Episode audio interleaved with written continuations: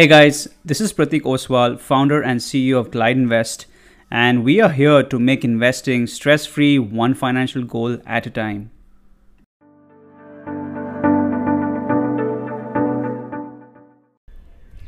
Hello everyone. So today's topic is about the risk on relying on mutual fund ratings. You know, so mutual fund ratings are extremely important for investors today. They determine a lot about you know which funds to buy which funds to sell. And but what we've seen with data is that mutual funds ratings end up being a lot less effective to investors than we all believe. So let's let's deep through about what mutual fund ratings are how are they calculated and how should investors see them in their investing process. So let's start by what are uh, mutual fund ratings. You know mutual fund ratings are ratings that that are produced by different rating agencies. You know they can be in a star format or they can be in a numerical format you know. So for example a five star fund is better than a four star fund or a fund that is rated a 8 over 10 can be better than a fund that is rated 3 over 10 so mutual fund ratings are great because they really help simplify investors who are looking at investing in mutual funds. You know, today a lot of investors are choosing between thousands and thousands of mutual funds out there and mutual fund ratings really help in, you know, if a customer or an investor is trying to figure out, you know, which of the two or three funds to buy, he or she can simply look at the fund with the higher rating and buy it. So that's typically what mutual fund ratings are used for. So how are they calculated? Mutual funds uh, ratings are calculated using quantitative as well as qualitative factors, uh, and it, it requires some level of research for them to give them these ratings. Just to let you know that these ratings actually do change over time, you know, so if some of the fundamental attributes of the fund does change, then the ratings obviously does change. So some of the qualitative factors include portfolio concentration, credit quality, and also you know other factors such as fund manager reputation, mutual fund reputation, track record, all of that. Some of the quantitative measures that uh, rating agencies use is Sharpe ratios, alpha, liquidity, and volatility. So how are they calculated? You know so the data is then then the data between the qualitative and the quantitative factors is then measured across different um, i would say um, different systems. And uh, depending on that you know uh, meeting uh, ratings can accordingly give out the appropriate uh, number or the star. So why are ratings important? You know as i said before simplification is extremely important. You know ratings really makes it convenience for investors to save time and make decisions much easier you know the other reason is also elimination. You know so someone who's looking at ratings uh, can also some weed out some of the bad apples in the market you know and this can be uh, funds which are poorly reliable have long term uh, uh, unreliable sort of ratings. So it really helps in the process of elimination when people are looking at funds. But are ratings predictive?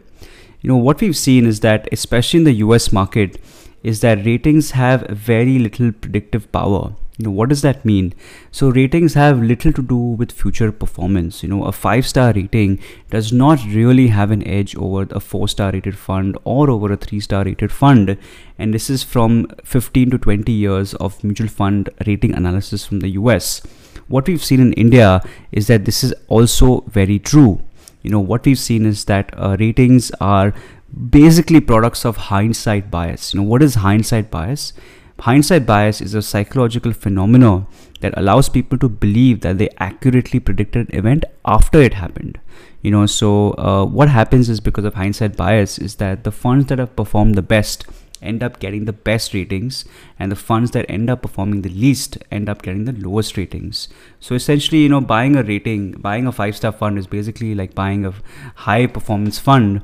And we all know that uh, the the performance of uh, high the performance of high performance funds in the future is probably not going to be the same than what it has done in the past. So what what else about ratings is may not be great for investors? Number two is also incentivizes return chasing behavior. You know what happens in ratings is what about you know what happens if an investor buys a five star star star, star fund but then that star, that fund ends up becoming a four star or three star fund say 2 years from now what a lot of investors do is they end up buying the uh, selling these funds and then buying other five star funds. What we've seen is that this is a very common mistake that what investors do. You know when you make a decision of buying a mutual fund you should hold it for a very very very long time you know. And uh, yes we do understand that uh, you know performance can go up and down but is but the true value of investing is truly long term the second is that you know ranking changes often happen after performance uh, after performance. So what this means is that you know uh, a fund that is upgraded from four star to five star, you know, are funds that have upgraded post good performance, and funds that are uh, downgraded, you know, happen post poor performance. So which is why I think you know rankings changes may not be an accurate figure about what will happen in the future.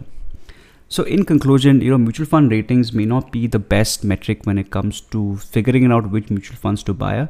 Uh, yes, you know, I think one way of looking at ratings is to make sure that our portfolio does not have any one star or two star funds. You know, what we've seen is that funds that have one star tend to stay one star for a very long time.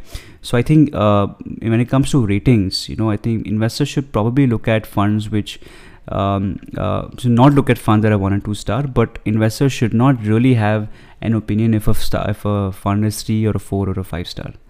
So, with this, thank you so much for listening to this podcast, and see you next time.